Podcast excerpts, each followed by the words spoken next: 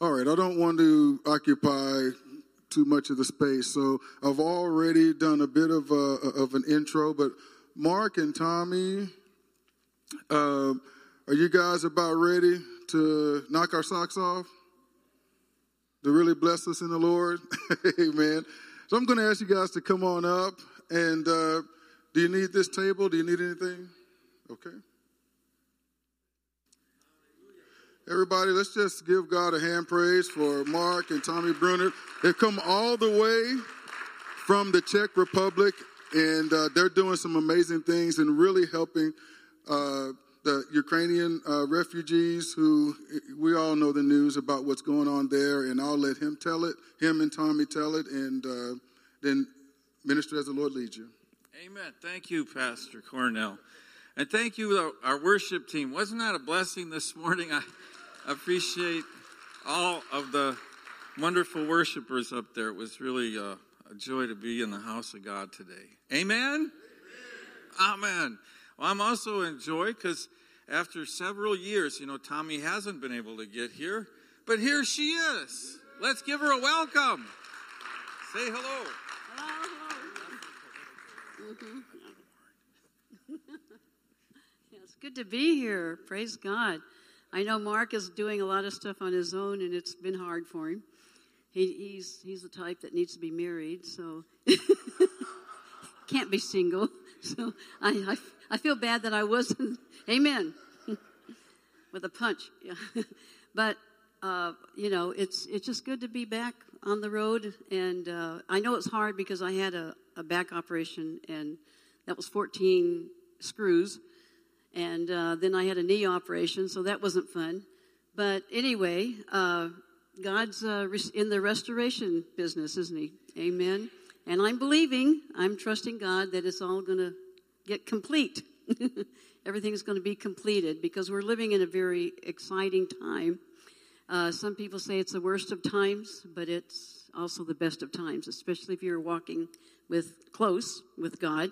And I do mean close. He's drawing us closer to him. Do y'all feel that? Do you feel that? Yeah, we need him. We really need him. And I know I've really needed him. And uh, anyway, God is fun. God is interesting. God is exciting. He's full of miracles and just amazing things. And uh, we can depend on him, hallelujah, for anything. And get him involved in anything. I mean anything. You know, no matter what it is. And, uh, I mean, he's thrilled about it. People will say, well, God doesn't have time for that kind of stuff. Well, nonsense. He does. He's always reminding me, too, hey, I'm here. You know, one time I was uh, I was in the car, and all of a sudden it's almost like as if I was rising above my body. And then I started seeing this body, my body, holding the steering wheel in the car. And I was looking at it, and I was going, wow, you know. And then there was a body inside of my body. And he says, I'm here. Use me. I mean, it's very, very, very strong. And I never forgot that. That was back when I was going to Rhema. So it was, you know, there was a lot of talking back and forth with God. But um, anyway, I just uh, want to encourage you that just uh, don't be afraid. Don't let fear enter in. Amen. You know. Don't we don't have a spirit of fear, but one of power, authority, love, and a sound mind. We have the mind of Christ, and that's a skeleton prayer that I pray a lot, and I'll add things to it, as you noticed. But anyway, have a fun time. Mark's going to share from the Word, and also what and all that's been going on with Ukraine and and uh, Malawi. So anyway, be blessed. And I brought my T-shirt that says, Make Heaven Crowded. That's what we're here for. Amen. It's one-on-one, guys. None of us are exempt from what God's wanting to do in these last days. You have you have an, a, a divine appointment. You're here for a reason, okay? You're here for a reason. And, uh, and boy, I mean, any just ask God. He'll he'll put the person in front of you across your path that he wants you to witness to, and just trust him for the words. Don't be afraid, you know, right? I mean, you want them in heaven, right? so so go for it. Amen. Good seeing you all. God bless you. Amen. Thank you, Tommie. Tommie's always an encouragement uh, as far as sharing your faith actively. And wherever we go, you know, she's always got a satchel full of t- tracts in her purse in Czech or English or Slovak. You can take your pick. But whenever we go in a restaurant, Tommie worked like twenty years in the restaurant business over in America. And then we had a restaurant connected with our ministry outreach center, which Tommie was the manager. And so she's had twenty-eight years of experience, and she has a special place in her heart for every waitress and waiter we come across. She always gives them a big tip, and I found out that really opens the door for sharing your faith. Now, I don't know if we can do that all the time, but, you know, it's just a matter of random acts of kindness, and God opens doors. I've seen it so many times, and I'm going to be sharing now. Uh, if you go ahead, James, and uh, is it Adam back there? No, it's Desiree. Okay, go ahead and put that on there, please.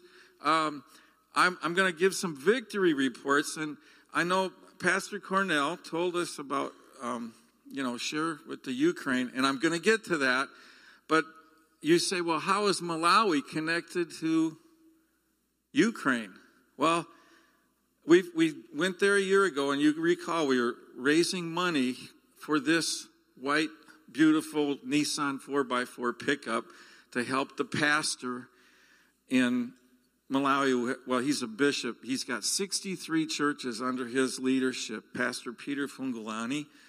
And thirty-three are in Malawi, or thirty in Malawi and thirty-three in Mozambique. And we got to visit there last year.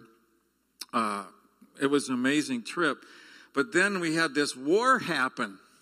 And we find that in Malawi and Mozambique and most of Southeast Africa, most of the food supply, most of the grain came from Ukraine.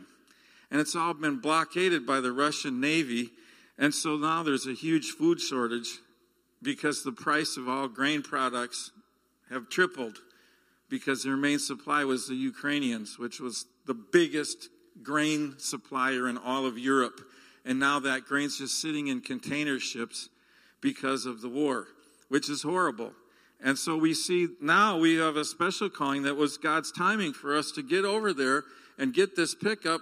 And also, as our ministry, we're called Revival Missions International, and we send money there on a monthly basis to help buy food. And this pastor is d- delivering those. Those are big sacks of maize meal, and maize meal is their main food, which they eat. Um, go to the next picture, please, and you see these kids all lined up with their pan to get food, because the church is about their only supply. They don't have Social Security. They don't have school lunches. They have the church, and and that's about it. And for the elderly people, there's no Social Security. They have the church, and that's it. So for widows and orphans, the church is the only supply in Malawi. And we have to be the hands and feet of Jesus. Amen? And, you know, that alone could occupy my ministry full time. But then another thing happened this year. You know, I was sort of thinking, well, I just want to, you know, get more focused on Ukraine and sort of back off a little bit in Czech and Slovakia, because we've been pastoring there thirty years in five different churches and helping plant and build and Bible school. And we've been going very strong. And then after thinking I might slide back a little bit, suddenly a war happened. Uh, go to the next slide. So starting in February, I've been making numerous trips with our van. We have a nine-passenger van, which we recently sold into a ministry in Romania, which I'll tell you more about that. But anyway, this is the scene. You come, uh, there's a gathering place right near the border. They will not let me get over to the border because I don't have citizenship or a visa for Ukraine, and only family members can get into Ukraine. And so they bring these people on vans from the border, and, and then they give them suitcases and strollers and food and blankets and clothing, whatever they need. And I have to say, the Slovak, Czech, Polish, Hungarian, Romanian countries have been amazing in how they have opened their hearts to the refugees from Ukraine. And it, the problem is huge. We now have seven million refugees registered outside of Rome, uh, Ukraine that are in Poland has one point five million, Germany has one million, Czech has six hundred eighty-three thousand, and surprisingly, Czech, which is a smaller country, has the third highest number of refugees. And that's because a lot of the Ukrainians want to go to Czech because they've got a stronger economy than either Romania or Slovakia or Moldova. And so they want to come to Czech, but that puts huge strain because Czech does not have that kind of infrastructure to handle an influx of over half a million people, and Slovakia even worse. So we have been working a lot to get these people housed, you know, find them a place to stay temporarily. Go to the next, and I'll show you how that works. They, the, on the right slide, you see a hasitsi. That's a, a fireman van that they use for firemen when they have to go fight a fire, big fire. They have like eighteen to twenty places, and the, so they take those firemen and police vans over to the border. They bring the people directly over from the border, and many of them had been walking four or five days. The little kids' faces are bright red because this is in March, and it was cold, and they had no place. They were out in the open for four or five days. And the kids are coming out of having their houses and their towns bombed. They have P T S D. All the men have to stay in Ukraine because anyone from the age of eighteen to sixty-five is immediately pressed into military service. And that's necessary because of the huge odds they're fighting against. But the Ukrainians have done an amazing job. They are the bravest people I've ever known. And many of the young men that did come, some of them got permission to bring their families, um, like their grandparents or children, and then they leave them with us to take them to a lodging place or a Ubitovna um, dormitory. I've been earlier. Sometimes I have problems remembering English, so bear with me. They go back to the war zone. They could be there and stay, but no, I got to go back and fight with my brothers. Incredible bravery, but they're, you know, no one expected they'd last more than a couple months. Now we're in the eighth month of war, and they're still standing strong and taking ground back from the Russians. It's amazing. So anyway, they bring the families. You can see on the right, there's like a three-dormer roof. Uh, that's the city culture hall in this town of Ubla, which is near the Um, it's in the Slovakia near the border of Ukraine, and they turned that culture center and town hall into a large dormitory. So they have cots out there, and then the families come in. They give them food, and we'd have bags uh, that we put together, like emergency bags with food, um, you know, like conserved food and uh, granola bars, high-energy stuff, and, you know, blankets, uh hygiene items, and just to help them get back on their feet. Go to the next one. I need to go a little faster because I got a lot of ground to cover. So these are the kinds of scenes that we saw and see. Uh, this lady up there is crying with her children because her husband had to leave and go back to the war zone, and, and she doesn't know. Will I see my husband? The kids are crying. Will I see Daddy again? Just imagine how hard that would be for the husbands as well as the family. And then they, they have the Red Cross, uh, Catholic Charities, and many other charities who are bringing all these uh, clothing and blankets and um, shoes, just everything they need. And then the people pick what they need, and then they bring them to this holding, they call it the gathering area, where they put together rides because they don't have the infrastructure to handle. You know, Slovakia is only Uh, five point eight million people, and suddenly you have half a million refugees coming in. Where do you put them all? How do you do that? So they called all the N G Os from the whole part of our area and said, please bring your vans, multi-person vehicles, because we do not have enough rides or infrastructure to get these people into decent housing. And so I was working with an organization called Uprchlitsen Nacesta, which basically means people on the run. And they help refugees. First, they started back when the refugees came up out of the Syrian war uh, through Hungary and Turkey and all that. And now they're working with the Ukrainians exclusively. Go to the next slide, please. So this is Tono in the Batman shirt. He used to be our uh, lead technician. We um, dubbed, we had a studio in Slovakia when we pastored there, and we dubbed one hundred sixty-two programs of Joyce Meyer into Slovak, and it's still on the television today. Hallelujah. And Tono was our lead technician. Well, he married Lenka. That, that's his wife next to him. And then this is a Ukrainian family. So he lives now just twenty kilometers from the border, which is super because it's a seven-hour drive for where Tommie and I live in Olomos, Czech Republic, to get over to that border. And then Tono would put me and our team up at his place. The next day we'd go over and pick up a load of people, and his wife would make a hot meal. So that's uh, Alina, Vika, and Alisa. Uh, Ukrainian family, and um, their husband, her husband had to stay back because he's a mechanic, and they got him repairing tanks coming out of the war zone and fixing also a whole bunch of Russian tanks that they've captured. So he's very important, and of course he had to stay there near Kiev. This is another group. I'm in the middle there with, I got my van, you can't see it very well, but this is an extended family, and so they, they let the men come to make sure their wives and children get safely on, you know, the Slovak side. And then the elderly man on my right, he wanted to come up and go visit other Ukrainian families that he knows in Czech, so I brought him all the way back with me.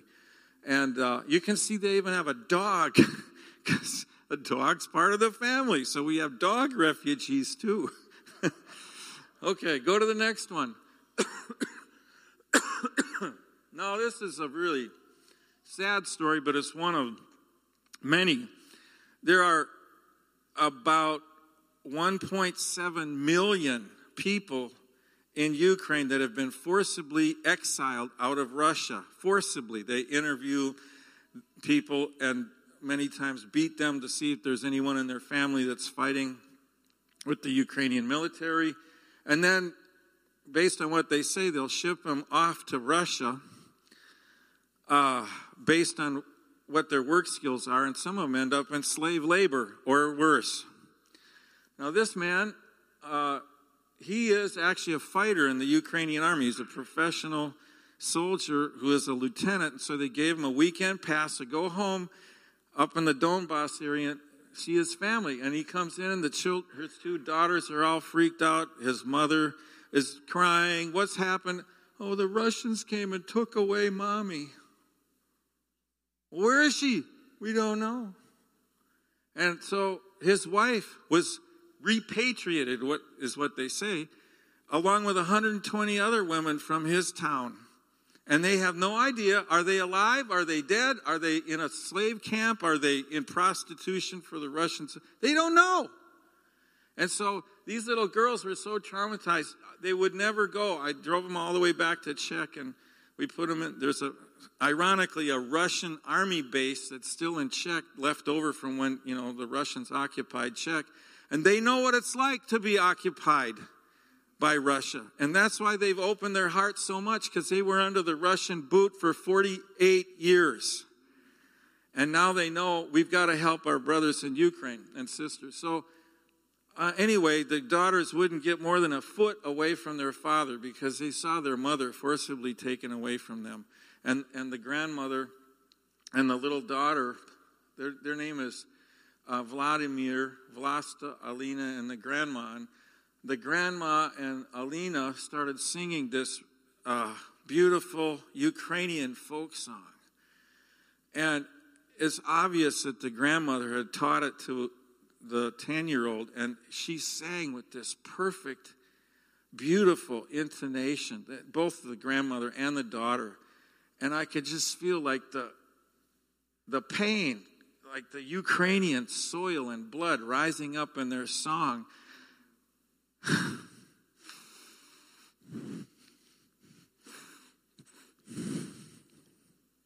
Of course, I, I began to weep. I still weep because I felt the horror of what's happened to that whole nation. And I want to tell you, the most powerful force in the world is not Russian missiles and tanks and smart bombs. It's the love of Jesus Christ. And the reason those situations are so awful is because the body of Christ has not done its job. Since the wall went down, we should have saturated Ukraine with the gospel. I, I went in there several times when I in my nineties, and it was so crazy because I've never seen more corruption. The, the border guards kept us the first time on the border nineteen hours. And I even had a humanitarian aid permit, and they kept us there nineteen hours. I went from office to office to office to office, and everybody wanted a bribe. The next time I went, you know, and I had food in the back, I had to wait twenty-four hours on the border. And then I, I got, I had a, a load of food and clothes and um, hygiene items, and I got to this church in, in Ukraine, Mukachevo, and the pastor said, "Quick, Mark, I know that the secret police are going to be here any minute. We got to hide all this stuff." And so we were tossing hams and food and noodles and shoes and everything, everything up in the attic to hide it. And like five minutes later, the police showed up. "Oh, we heard you just got a A shipment of something here from this missionary, and, and we need to check it out," which means we need to confiscate it and sell it on the black market. And they couldn't find it, thank God. And so the pastor was like sweating. You know, he was so nervous, but thank God. You know, that's the way they live. So, you know, I know, you know, it's horrible what the Russians have done, but the Ukrainians were oppressed already by their own corruption and the mafia and the sex trafficking, and the bribes that you have to pay for everything. And, you know, I, it's unbelievable. But see, what is happening? God has taken these beautiful Ukrainians, bringing them into Poland, and the Polish churches are experiencing revival. Our organization has forty-four churches in Poland, and almost all of them say, "Mark, you know, we're having revival." I said, "How can that be?" He says, "It's the Ukrainian refugees coming in here, and they're so fired up. For one, they know they've been shown grace. For two, they can actually get a decent job and earn a wage so they can send finances and food and drug medicine back to their families still in Ukraine. But then they are filled with the Holy Ghost." And the Ukrainians, how can that be? God had to allow, I, I hate war. I hate it. And its effects. I hate seeing children suffer. But then I've seen these families come in, and they're on fire for Jesus. And they have more zeal for God than I've ever seen in the Western churches of Europe. And now, our church in Senates, you'll see. Now, this is another family. I picked them up, brought them up. We got them first in a short-term Ubitovna, and then we were able to get them a flat. So that lady on my right is Lenka, the landlord, who gave them the cheapest price you can find anywhere, which is a miracle. And then that's Marina, her daughter Sasha, Daniel, and Anya, right in front of me. And it's so good to see how God has stabilized these families. And now, you'll see that we're actually helping them get trained in school. Go to the next one, please. So this is what I was doing just before I came here three weeks ago. I have this old red van. We call her Red Dorcas. Why? Well, because she's been raised from the dead so many times. And I need to raise her from the dead again. I've had Dorcas for seventeen years. It's been the best van I ever had. A, diesel, a four-cylinder diesel, but it just goes forever.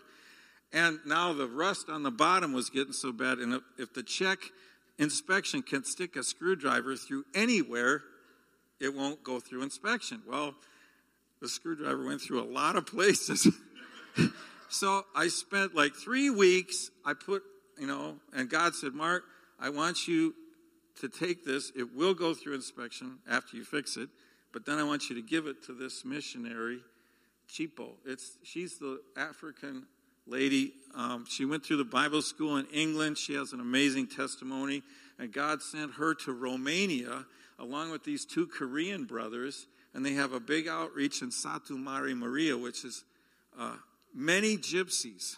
And this is so beautiful because the gypsies are dark-skinned, and they've experienced horrendous prejudice and discrimination in Eastern Europe for centuries, and it's still there. And the E U just kind of winks at it, but we can't because we're the body of Christ, amen? And so she's gone there, and the Romanian people trust her because she's dark-skinned, one. Two, she knows what prejudice and discrimination is like. And so she comes in there, and she's like now a local hero in this area. And then now they've also been helping the Ukrainians because a lot of the Ukrainians are also Roma. And so they feel comfortable in that area, and so they've got a big outreach. Well, her car broke down, and she's putting out a call. I need a car. Our vehicle's broken. We need a van. Can somebody help us? And the Lord said, Mark, you help them. So I spent a lot of time, about one thousand dollars. I put on new tires, new muffler, an exhaust system, new battery, new hoses, new belt, new windshield washer. I fixed these rust outs, you know, because I'm kind of an old motorhead myself. And I got that thing running better than it has in years. And she was so blessed. I just handed it off to them in Budapest, like I said, just before I came here. And they are blessed. But now I need a van. So I'm trusting the Lord that he's going to help us, because as you sow, so you shall reap. Pressed down, shaken together, running over. And I'm not talking new. I mean just a good, solid man, because I got a lot to do. Okay, go to the next one.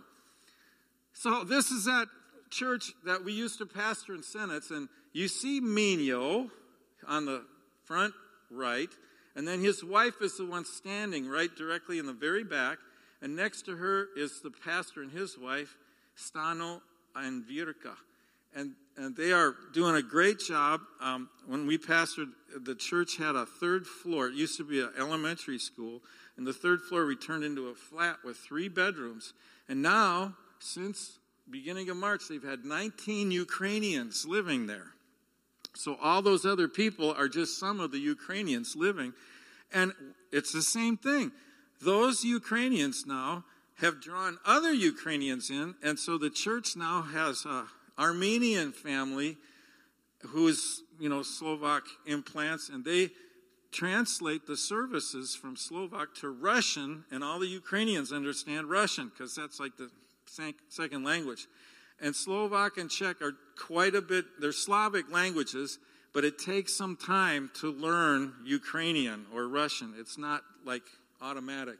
And so Misha and Mino have been appointed now as the leaders for the Ukrainian ministry at that church, and they now have like thirty-five other Ukrainians coming on Sunday to that church because they're the only ones, they have headphones, and they translate in from Russian into Ukrainian, and even do, Misha, Mino and Misha do twice a month like Ukrainian services so the Ukrainians can worship, and it's really nice.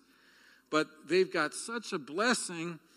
Um, Mino is doing a, I'll show you next, go to the next slide. He's running a carpentry club where he teaches the kid carpentry skills. Uh, yeah, if we can go to the next slide. You can see on the right, that's Mino's carpentry class. And then in the middle, that's Misha. And she loves art and crafts. And so she she's a former teacher herself. So they now have two older children that are ten and fourteen. And they're helping too at the ministry, and they're doing a big crafts project there. And then on the right, they did an outreach for the Ukrainians, and many Slovak kids wanted to come. Hey, can we do that? You know, they were doing an art mural.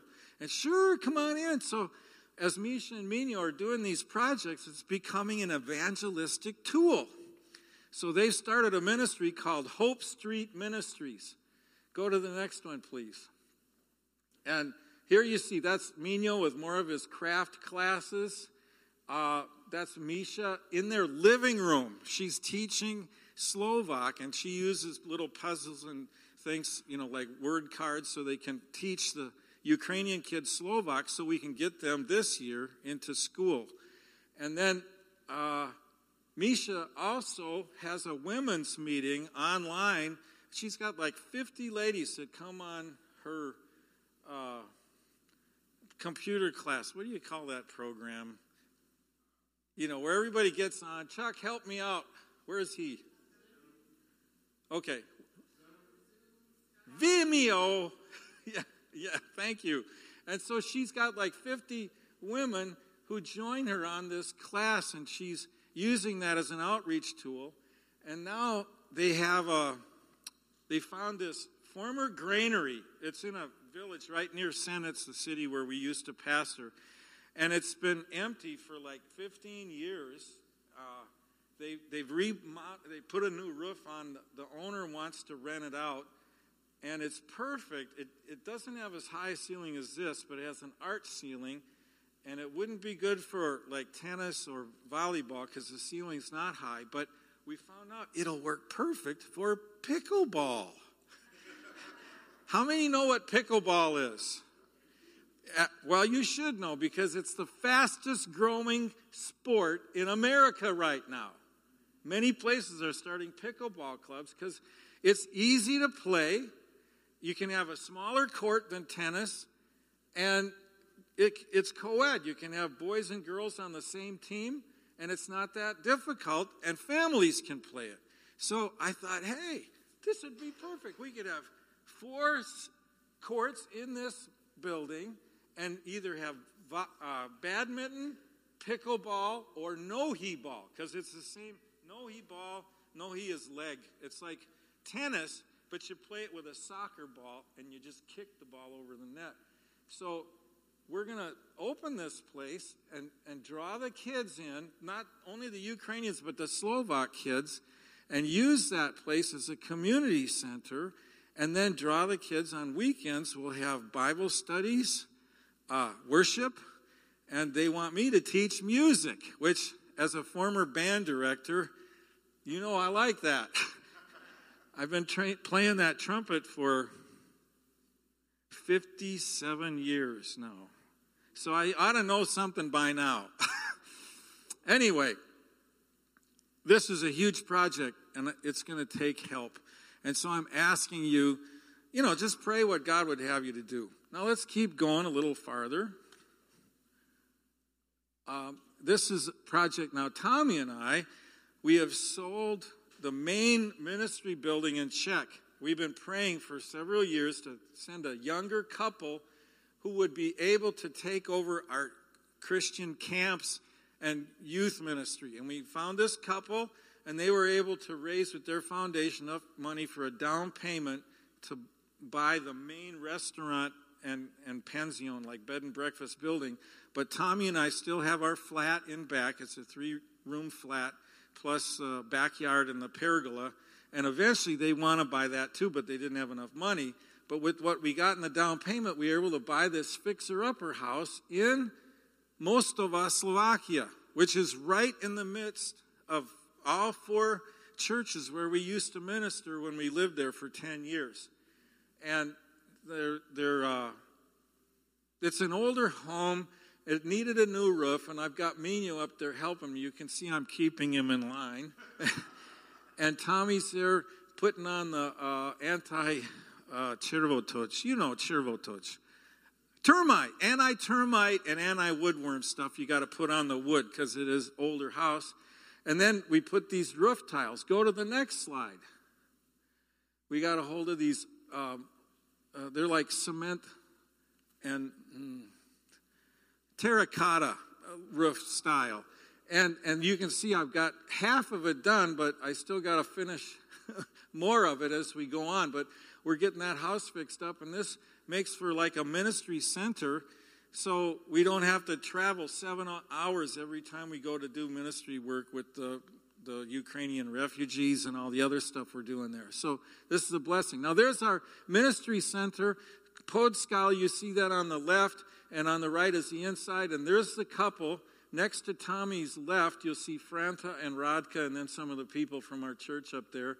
And they have taken over the children's ministry. So now we have them. They did four camps this summer, two for kids, one for Royal Rangers, and one for Y W A M. And we're so thankful that that place is going to be used, because he really has a vision for these camps, and his ministry is uh, doing great. So we're glad to have that part of our ministry taken off our shoulders so we can focus more on these other things that you've seen. Okay, let's go to the next one. So I'm just going to give you a quick review here, and then I want to get to the word, at least for a little while, because we got to get the full plate special today. Amen? Okay, so there I am with the director of a school, and Virka's my Czech pastor who went with me, and we were uh, supernaturally able to come up with three thousand masks and twenty-five hundred sanitizers in forty-eight hours, which got us into the country because they had shut down the borders from COVID. This was a year ago. And and we just supernaturally, the pastor at the last minute, he said, I got a way to get in. I talked to the health minister. If you can get three thousand masks and twenty-five hundred sanitizer kits, you can come and we'll get you in through the uh, humanitarian aid, because tourists, no, you can't get in. And I said, how am I going to do that? In two days. We're leaving in two days. Well, I I have a lot of contacts. I got on the phone. There's a, a guy that has a Rhema ministry, you know, for the um, Czech, they're gypsies. And he has a big homeless shelter and a ministry, a church that ministers to Roma. And he has a food shelf that he gets food and all kinds of stuff, clothes, shoes, you know, stuff, food that's near its, you know, freshness expiration. And he distributes it to about three hundred to four hundred people a day, plus has this homeless shelter with fifty people. And I called him up. I said, Mate, I need a bunch of masks. Do you have any extra masks? He says, funny thing, Mark, I just got a big load in from this one Tesco. It's like a Walmart. And they, they had about five thousand masks. I don't need them all. I'll, I'll take two thousand. You can have three thousand. I said, hallelujah. And then I, well, where am I going to get these sanitizers? Well, I went looking at all the stores. I found this one store. It's called a drogeria, which in Slovakia, they sell all the household items like, you know, soap and, you know, all your hygiene, toothpaste, uh, makeup and stuff for the ladies and shampoo and all that. And they just happened to have a sale on these sanitizers. You know, once you get to the end of their freshness date, they have to cut the price. And so they were two-thirds off. You know, usually they're like almost three dollars, and I got them for like eighty cents a piece. I said, I'll take all of them.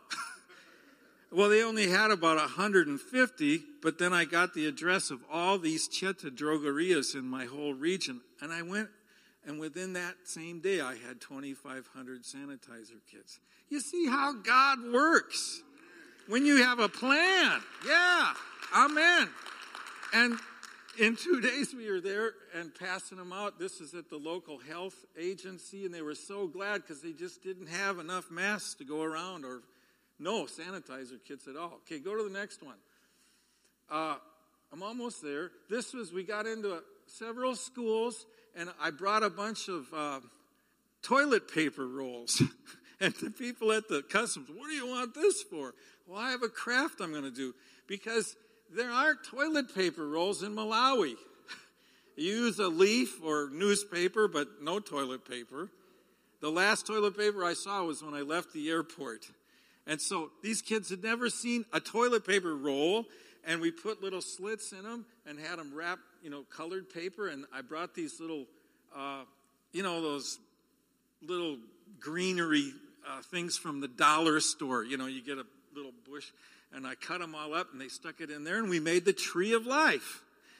So it was the tree of life story, and then we had them all memorize uh, the tree of life. Uh, Where, you know, Jesus talked about the tree of life, and those who believe in him, it shall be, you know, like a a river of living water flowing up. And we had the kids memorize the verse, John fifteen, I am the vine, you are the branches. And then they were, oh, we're so excited. And they all wanted to take him home. The teacher said, I'm sorry, Mark, they can't take him home. Because these kids, all their families have goats, and these little branches have wires in them, and if they eat it, they'll die. And they, goats eat anything. So we had to just use them to decorate the school. But in a way, isn't that nice? Because now all the kids coming in that school are going to see, oh, I am the vine, you are the branches. Ah, Jesus, he's the vine. I'm, so it's the testimony that keeps on preaching. Hallelujah. Okay. Almost done. One more, and I think that's good enough. So this is the things that we provided on this trip. We gave them a new sound system, a keyboard for outreaches, and we did evangelism in seven districts. We provided those masks. Actually, it was three thousand. And church conference, we had uh, many different pastors come from fourteen area churches. We did leadership disciple training. We did micro-industry startups. We bought like thirty-six pairs of goats. You give a pair of goats to the families, and then the goats have babies, and then they have more milk, and then they sell the goat cheese and the yogurt from it. So it's like a micro business. We also, thanks to Robert, who gave me a lot of advice. Is he here today? Uh, I think it, it's Ken's neighbor. Okay, well, he helped me learn about chickens, and we started two chicken ranches over there. Thanks to Robert's good teaching. And then uh, we are also, of course, doing the school projects and getting into those uh, places to preach the gospel. And they were so appreciative. And I was just humbled, humbled by going to those churches and seeing people who just live off the land. I was in a town of five thousand people. There was one car in that whole town. One car for five thousand. Can you imagine? But that's Malawi. And then everybody else is either riding a bike, walking. Some, if they were, you know, well-to-do, maybe had a fifty c c motorbike. That pastor I told you about was trying to service sixty-three churches on a fifty c c motorbike going up. I mean, that's why we got him the pickup truck, and I believe he is very, very blessed. Amen. So now there's two cars in a city of five thousand. Okay, so we're going to cut that off because I want to get to the Word, and I, I want to, you know, be conscious of the time as time is going. So if you would, please, open up in your Bibles to Deuteronomy chapter thirty.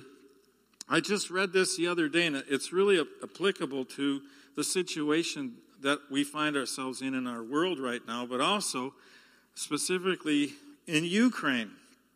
So go with me. If you have it, please, uh, up there in the sound booth, if you can put on Deuteronomy chapter, uh, let's start at chapter twenty-nine, and then we're going to go down to chapter thirty after a few verses. We'll start at twenty-nine, twenty-four. De- Deuteronomy twenty-nine, and verse twenty-four.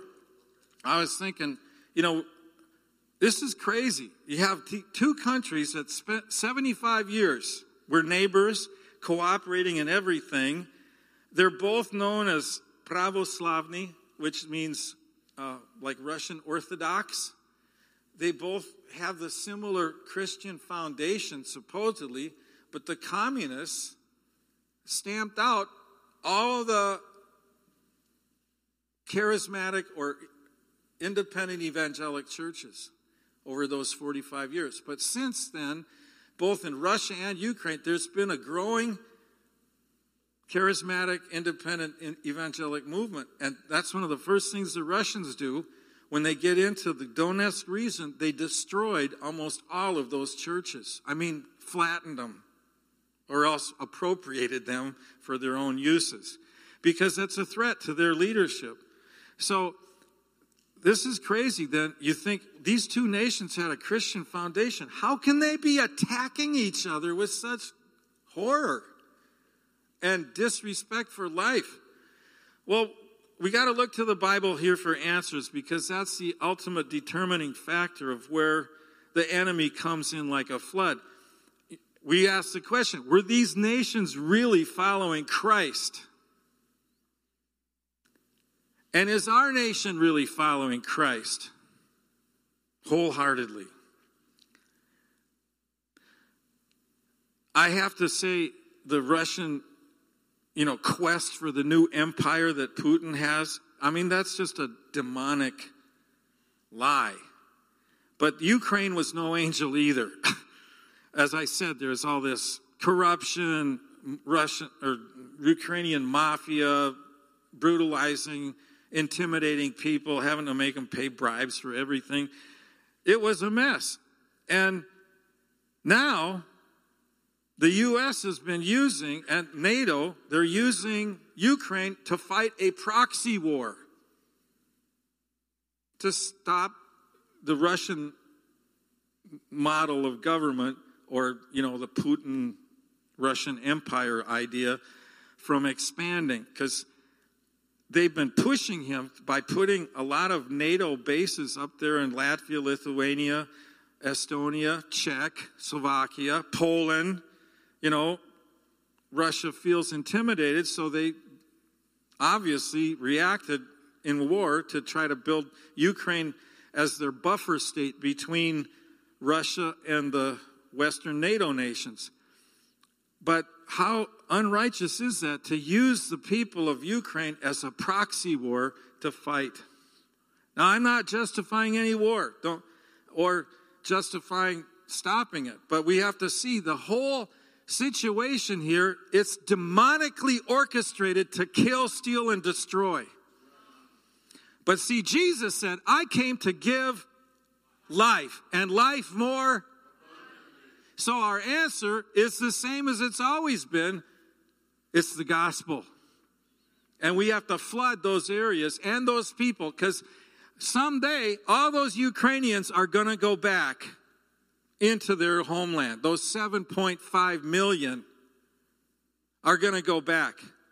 But I have the calling that we need to make sure they're all born again, on fire, gospel-believing Christians. Amen? And that's God's will.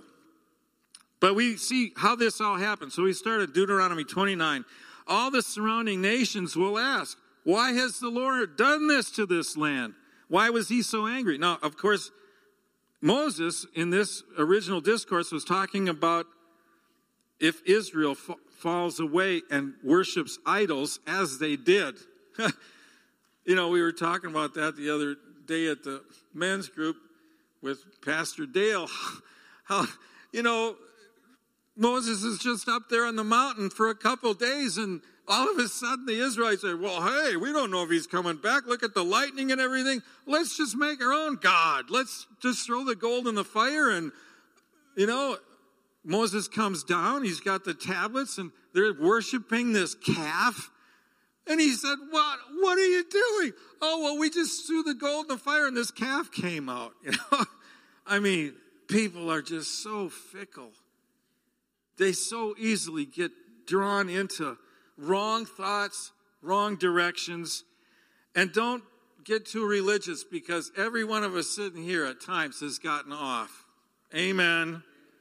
And we need the Holy Spirit to draw us back, and so do those nations.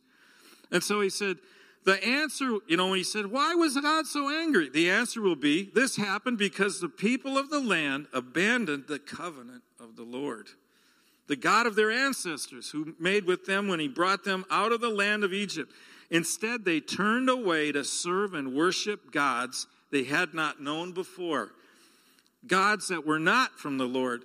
That is why the Lord's anger burned against this land, bringing down on it every curse recorded in this book.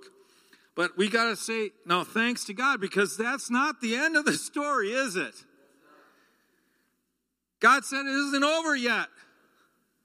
And it isn't over for Ukraine, Russia, Czechoslovakia, and America. It's not over yet. But we've got a purpose and a job to do, to be the people who do what this book says right now. So let's go now to Deuteronomy thirty, and we're going to start reading at verse six. And I'm reading from the N L T, if, if my translation's a little bit different. Desiree, can you put that on Deuteronomy thirty now, verse six? Thank you. It says, the Lord your God will change your heart and the hearts of all your descendants so that you will love him with all your heart and all your soul so that you may live. The Lord your God will inflict all these curses on your enemies and on those who hate you and persecute you. Then you will again obey the Lord and keep all his commands that I am giving you today. And now comes one of my most favorite, powerful promises in the Bible. Verse nine. The Lord your God will then make you successful in everything you put your hands to do. He will give you many children and numerous livestock, and he will cause your fields to produce abundant harvests. For the Lord will again delight in being good to you as he was to your ancestors. The Lord your God will delight in you if you obey his voice and keep his commands and decrees written in this book of instruction. And if, everybody say, if you turn to the Lord your God with all. Everybody say, all. all. Your heart and your soul. All. What does that mean? All. It doesn't mean there's much room for other stuff. When God said all, he meant all. That's a big word. Huh. I had to laugh. Tommie and I have been doing a lot of driving. We've been through already eleven states in three weeks. Wow, yeah. And we've still got five more to go. But this is what missionaries do, because we got to go and raise up the standard. And I was coming through Arkansas with Tommie just a few days ago in a little country church. It was a sign. You know, you can tell they're probably one of those small country churches that, like many, after COVID stopped, a lot of the people just didn't come back. Uh, that I cannot understand that. Well, especially when it says, if you turn to the Lord with all your heart and soul, how could COVID have anything to do with our commitment to our local church? What's the problem? Well, then I saw that little sign on that little church. It said, church should be the reason you don't have time for everything else. You know, that's kind of, ow, because we all have stuff. You know, everybody's busy. They got jobs. You got kids. You got family. You got the yard. You got every all this stuff. But I'm telling you, folks, church should be the reason that we don't have time for a lot of stuff that just doesn't matter. Because this church is going to be the rock of stability that everyone needs to be. I mean, Jesus is the rock, but he called his church and he said, I will build my church and the gates of hell will not prevail against it. Matthew sixteen. Amen? Amen. And he called us to be in a body, because it's in the body. Not only do we get the sustenance and the prayer. I, I loved it today when they prayed for this brother and my sister in the back. That's the body. The body is made to flow together and love and care for one another. Amen? We're, we're not designed to make it on our own.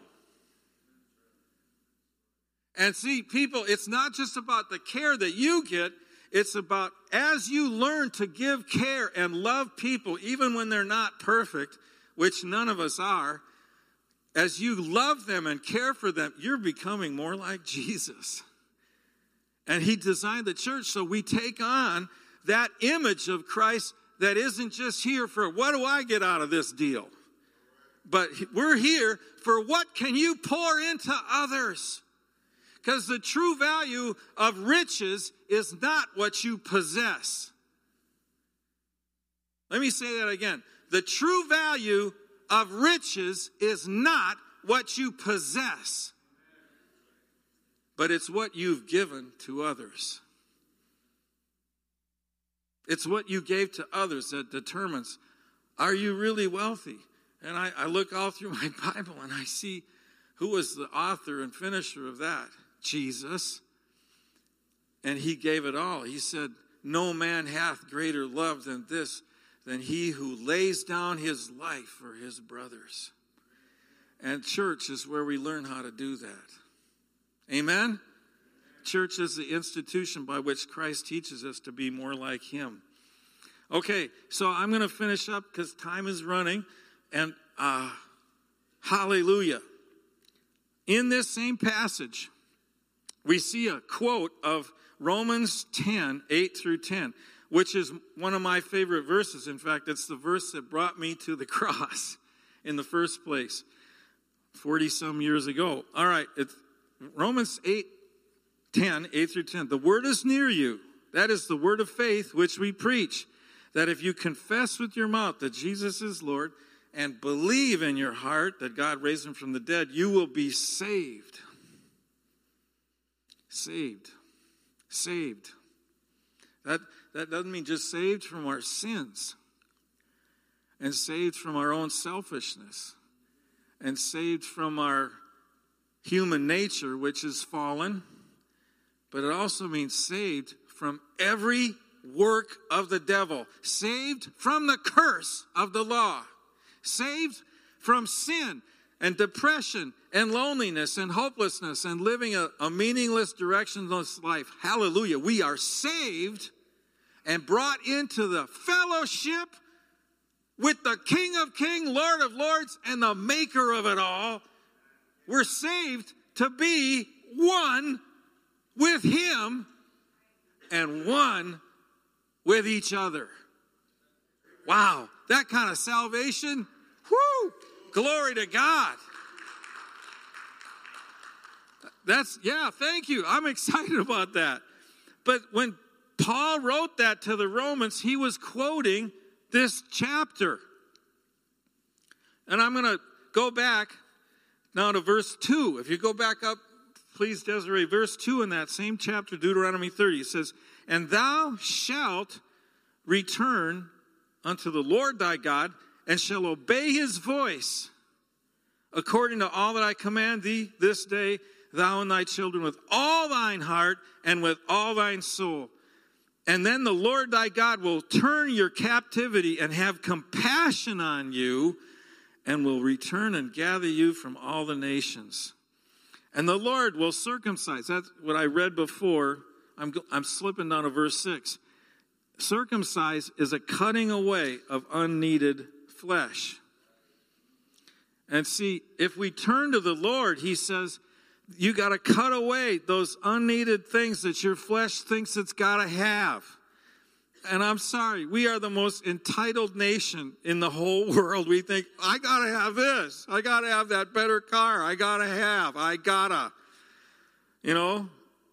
And you know what? I lived in Malawi there just a couple weeks, and I was so convicted about the things I thought I got to have.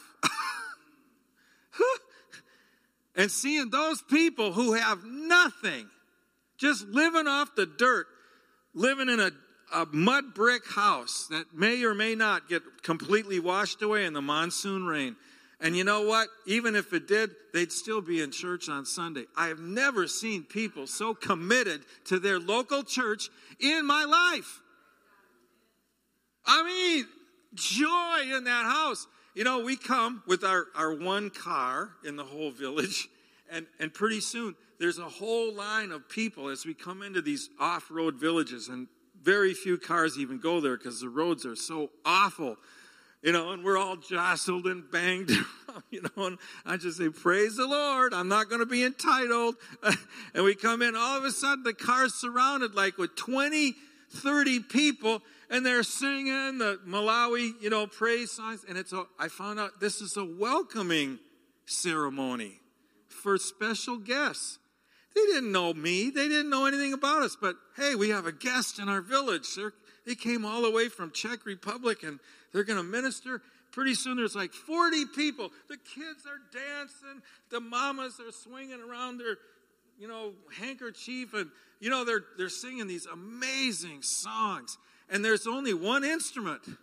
It's a hand drum.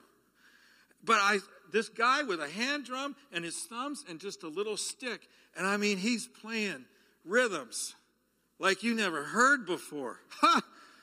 You know, I know Dee Dee did great on that cajon today, but boy, Dee Dee, you need to go there to Malawi and hear them things. Woo! I was just so blessed. And and to see their faithfulness and their their joy.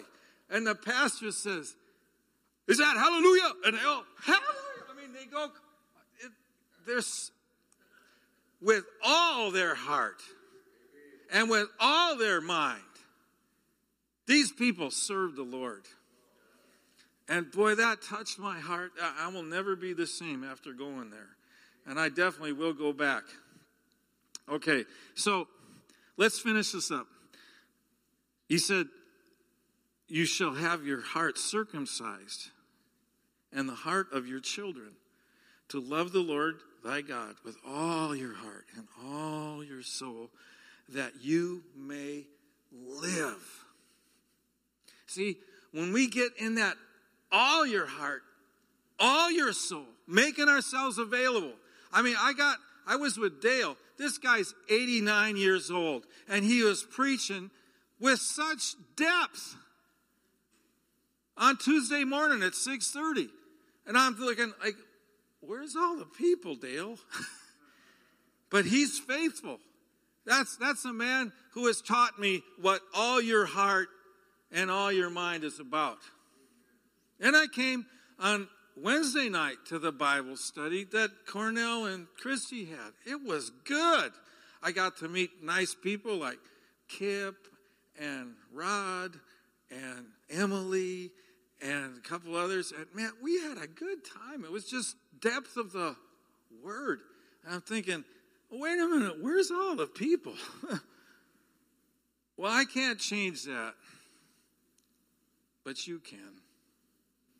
Because you got good teaching going on.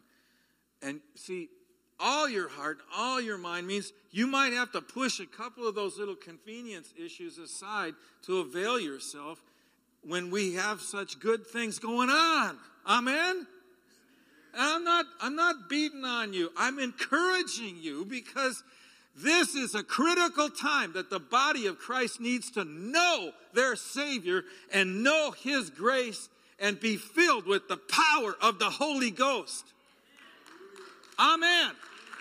And you're not going to sit that, get that, watching, you know, some idiotic reality show on T V. Sorry, I'm step now I am stepping on your toes. But, see, it's a matter of priorities, isn't it? Where is our heart at today? How much do we want to really sow our life into kingdom realities? Because, folks, we're coming into a time the people who know their God are going to do exploits. I'm sixty-seven. I'm just getting warmed up.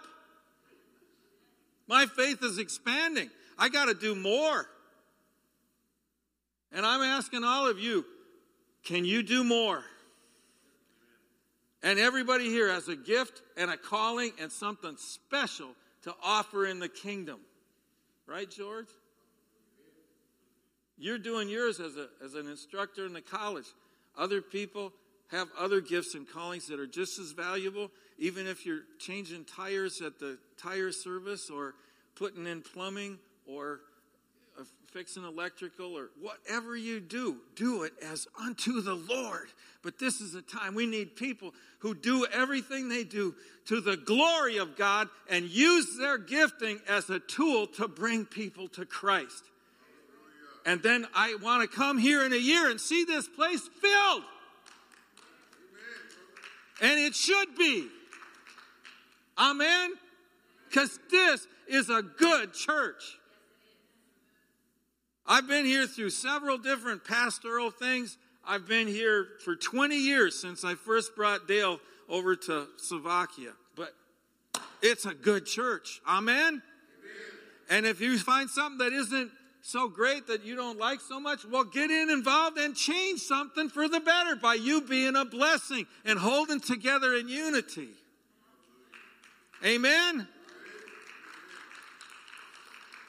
All right. So let's skip down to verse fourteen to eighteen. I'm going to end. Everybody say hallelujah. Amen. All right. On the contrary, the word is very near you, in your mouth and in your heart, that you may follow it. And then I had a byline on my Bible that said, choose life. Everybody say, choose life. Choose life. Choose life. Life is where Jesus is. See, I have placed before you today life and happiness or death and adversity. In that I am commanding you today to love the Lord your God, to walk in his ways, and to keep his commandments. I mean, keep means you're holding on to that word. You know, like Pastor was reading, you hold on to that word of life like a light shining in the darkness. That was Second Peter one, right? And you hold to that scripture and make that prophetic word more sure. More sure. I mean, right now, I'm holding on to these promises of God. I've got to have more sure in my life to go back and build that pickleball thing. I don't know how. I've never even played it. I got four pickleball sets sitting in the apartment, and I'm scratching. How am I going to get all this stuff back there? Well, I don't know, but I got the prophetic word more sure in me. I can do this thing. What is the prophetic word telling you to do? I know you can't all go to Malawi and Mozambique. I know you're not going to go down to the Ukrainian border. Okay, so send me. That's one thing you can do. Send me and Tommie. But we need to fulfill this. Okay, he says, I'm commanding you this day to love the Lord, walk in his ways, keep his commandments, his statutes, and his judgments, so that you may live and become numerous. That means God has a plan for us. He wants us to become numerically expanding the kingdom. And see, we can't just say, well, that's Pastor Cornell's job, or that's the worship team's job, or that's Johnny and Ellen's job, or, you know, we're so good at, well, they should do that. No, God's saying, you need to be directly involved in numerical expansion of the kingdom of heaven right here in Stillwater. And I am an extension of this church. We're expanding. I've been seeing people born again left and right, both a Ukrainian ministry but also Slovak people. Like I had a young guy come to help me on that roof, and me and this one other guy led him to the Lord. I mean, it was like picking fruit off the grapevine. Was, people are ready for the truth. But are you a, a ready workman holding forth the truth of God's word? Okay, so let's finish up. He said, that the Lord your God may bless you in the land where you are. But if your heart turns away and you do not obey, but allow yourself to be led astray and worship other gods and serve them, I declare to you, you will certainly perish. See, I'm not saying this like, oh, I'm going to end you beating you. No, I'm ending it encouraging you. But see, there's a lot of people right now who will perish if we don't get to them and show them the way of God's life. They're, it's a, it, they're hanging in the balance. And God says, will you go? Will you share? Will you be the light and the salt that they're waiting for? Because this is the last days, people. And he said, you will not prolong your days in the land where you are crossing. You know, the, the, the Israelites, they heard these promises firsthand from Moses. And most of them did not cross over. Most of them, they were still living in the flesh. And all the young men, you know, younger, I mean, from like the age of twenty and below, they made it because of God's grace. But the ones that were the older generation, all of them except Caleb and Joshua and their families died. They didn't cross over because they did not mix the word with faith. It just was words, but it didn't get mixed with faith. See, only when you mix these living words and promises with faith does it become Rhema reality. Amen? I can talk to you. I told you the word. But unless you mix it with faith and say, yeah, God wants to prosper me in everything I put my hand to do. That's the promise, people. That's the truth. He wants to bless you. He says, I, he re, wants to rejoice over you again. But you got to mix that word with faith and act on it. And that is going to have many different meanings to you. It may mean showing up at Pastor's excellent teaching on Wednesday at six o'clock. I'm talking this Wednesday. It might be showing up at Dale's meeting at six thirty. Oh, six thirty, that's so early. Yeah, I know. I, I was struggling. You know, my eyes were popping like a fox eating Yeller Jackets. I'm sorry, but I was there, wasn't I, Dale? Most of me, anyway. Well, that means you guys have to avail yourself of these things and deepen that faith that comes by hearing, and hearing by the word of God. Amen? And then act on it. What did that mean for me? It meant, uh, Mark, God told you I, I had to go back to college and finish up my master's degree at e- Asbury Theological Seminary when I was sixty-three. I mean, who does that? They were all looking at me like, what? But I knew because I wanted to go deeper. And this, this word that I got up there has helped me refire my life. What are you going to do? Some people say, well, you know, I'm getting a little old. No, no, no, no. Caleb was how old when he went up and took the giants out? eighty-five. So that makes about the only one here with an excuse, Dale, and he doesn't use it as an excuse either. Okay. I'm done. Hallelujah. Let's all stand. Oh, thank you, Jesus. May I pray for you today? May I pray for you? Hallelujah. Whew. Thank you, Jesus, for your goodness and your grace that has made us new. And you said, we are now a new creation. All things have been made new, and that is for your glory.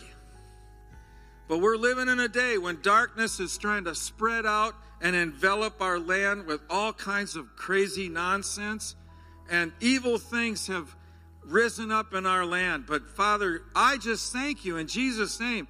This is the church where the people say, I'm going to seek you with all my heart, with all my soul, and all my mind. And I'm going to hold fast to my Jesus. Every day, I'm going to spend time praying and talking to, with you, Lord. I'm going to shut down some of those flesh, lazy times that I'm wasting. And, and I'm going to uh, give myself God's assignment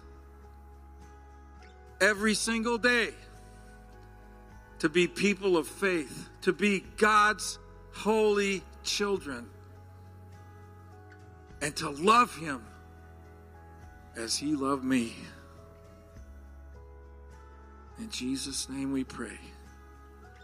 And everybody said, amen. Thank you.